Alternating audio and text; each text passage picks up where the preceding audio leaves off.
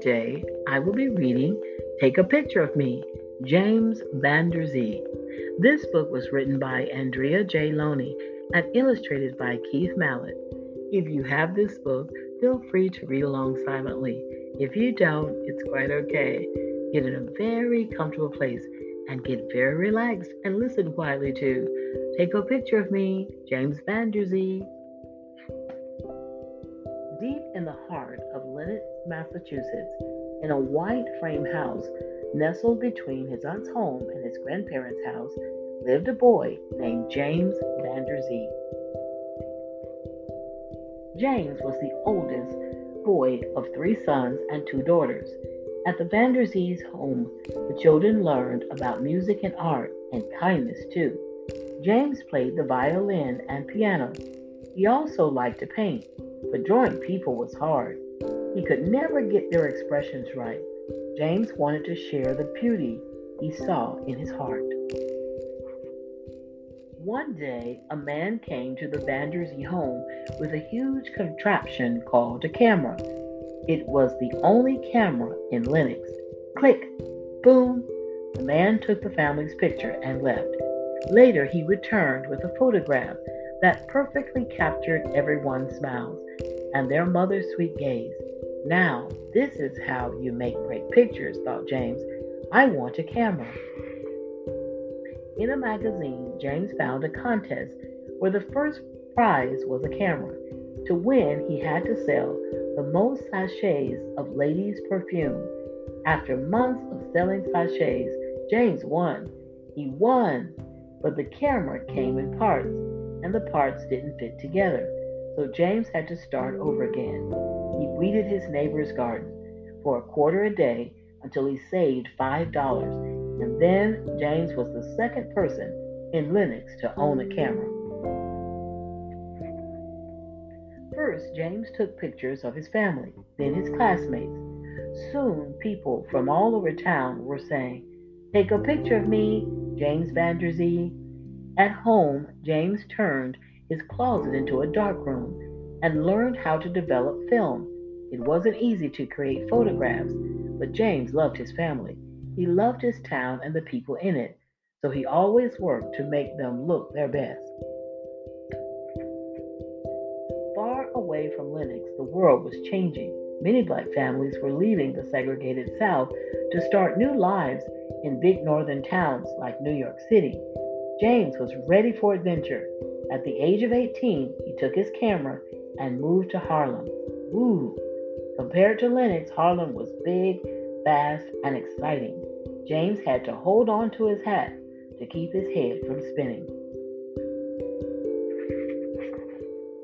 After working as a pianist, a waiter, and an elevator operator, James finally got a job as an assistant photographer at a portrait studio in New Jersey.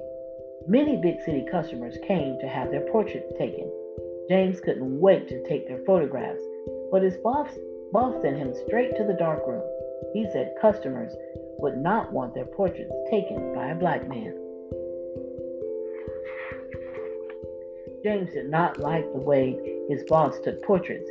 His boss shot the photographs too quickly. Sometimes the customers weren't even ready. In the dark room, James worked hard to make everyone look their best. One day, his boss left for vacation and put James in charge of the shop. James promised to take care of the business, but in his own way. Instead of rushing the customers, James talked to them. He found their natural smiles and the perfect backgrounds. James treated the customers like family. In the dark room, James made their pictures look even better. He brightened people's eyes, straightened their teeth, and fixed their hair. He saw what was special in everyone and captured each person's story on film. When James's boss returned, he found a line of customers saying, Take a picture of me, James Van Der Zee. So James went back to New York and opened his very own portrait studio in Harlem where the neighborhood was jumping with brand new music, art, books, and glamour. This cultural celebration was called the Harlem Renaissance. Just about everyone, politicians like Marcus Garvey, athletes like Joe Louis, and the New York black Yankees, and world famous performers like Florence Mills, Bill Bojangles Robinson, and Mamie Smith wanted fancy portraits taken by James Van Der Zee. James photographed the rich and the poor, but mostly the middle class, and this distinguished him from many other photographers. At the time, photographs of black people were often sad and grim depictions of poor black farmers or struggling city dwellers. But when James stepped behind the camera, click, boom, everything changed. James used beautiful backgrounds, fancy props, and elegant clothing to help people of his neighborhood look their best. In the darkroom, he fixed photos and combined images to create perfect portraits. Even James's street photography captured the pride, beauty, and joy of Harlem. People all over the world proudly displayed James's photos in their homes, in their businesses, and close to their hearts. But the world was changing again. Cameras were now smaller and cheaper. People could take their own photographs. Soon customers stopped coming to James Van Der Zee's studio. James tried to keep working. He took passport photos, shooting tiny portraits that helped send folks on faraway adventures. Eventually, though, James had no choice but to put away his camera. Instead, he fixed old photographs sent to him by people from all around the world. Several years later, a visitor arrived at James's studio. The Metropolitan Museum of Art needed photographs for an exhibit on the history of the Harlem Renaissance. They found thousands of photo- photographs showing thousands of Harlem residents, all taken by James Van Der Zee. The exhibit was called Harlem on My Mind, and James's work was a huge hit. People said it was like walking through 40 years of the history of Harlem. The photographs showed the Harlem of families and churches, friends, clubs, neighbors, and celebrities. The Harlem of love, pride, and community. The Harlem that James Van Der Zee always saw in his heart. And people came to say, Take a picture of me, James Van Der Zee. So James stepped behind the camera once again. Click, click. Here is the afterword. In 1884, John and Susan Elizabeth Van Der Zee, the butler and maid for President Ulysses S. Grant, left their posts and his New York residence to start a family. They moved to Lenox, Massachusetts, a sleepy, multicultural town that became a vacation retreat for wealthy aristocrats in the summer. A year after their first child, Jenny arrived. James Augustus Joseph Van Der Zee was born on June 29, 1886. The next year, their son Walter was born, and three more children, Charles, Johnny, died at age six, and Mary followed. James's first working camera was a 4 by 5 inch box camera operated on a stand. With supplies from the local drugstore, he developed his own pictures by following the directions that came with his first camera, the broken one. James was only a fifth grader when he became his school's photographer. He was also the unofficial town photographer and even took portraits of vacationing aristocrats. Eventually, James outgrew life in his small town. In 1904, 18 year old James and his brother Walter decided to join their father, who was working as a waiter at the Knickerbocker Trust in New York City. James took on many jobs. He played the violin and piano with Fletcher Henderson and John Wanamaker orchestras. In 1911, James got a job as an assistant photographer in a portrait studio in Newark, New Jersey. The next year, he joined his sister Jenny at the Toussaint Conservatory of Art and Music, where James photographed her young students. He honed his craft there until 1915, when James opened the Guarantee Photo Studio at 109 West 135th Street in Harlem with his new business partner, Gaynella Greenlee. There, they moved to a better location and, re- and renamed GGG Photo Studio, located at 272 Lenox Avenue.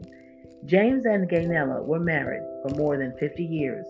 From 1915 through the 1980s, James took pictures of families, churches, businesses, soldiers, professional or organizations, performers, athletes, religious leaders, and more.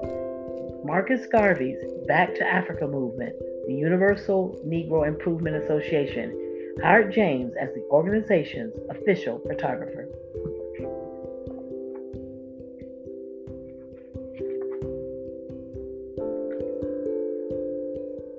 Eventually, once cameras became smaller and cheaper, easier to use, James's business declined. He went through hard times, losing his home, his wife Gaynella, and even the rights to his own photographs.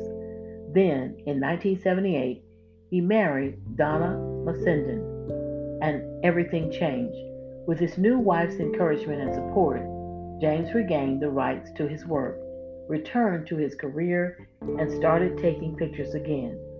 James created portraits for many famous celebrities, including Jean Michel Basquiat, Lou Rawls, and Muhammad Ali.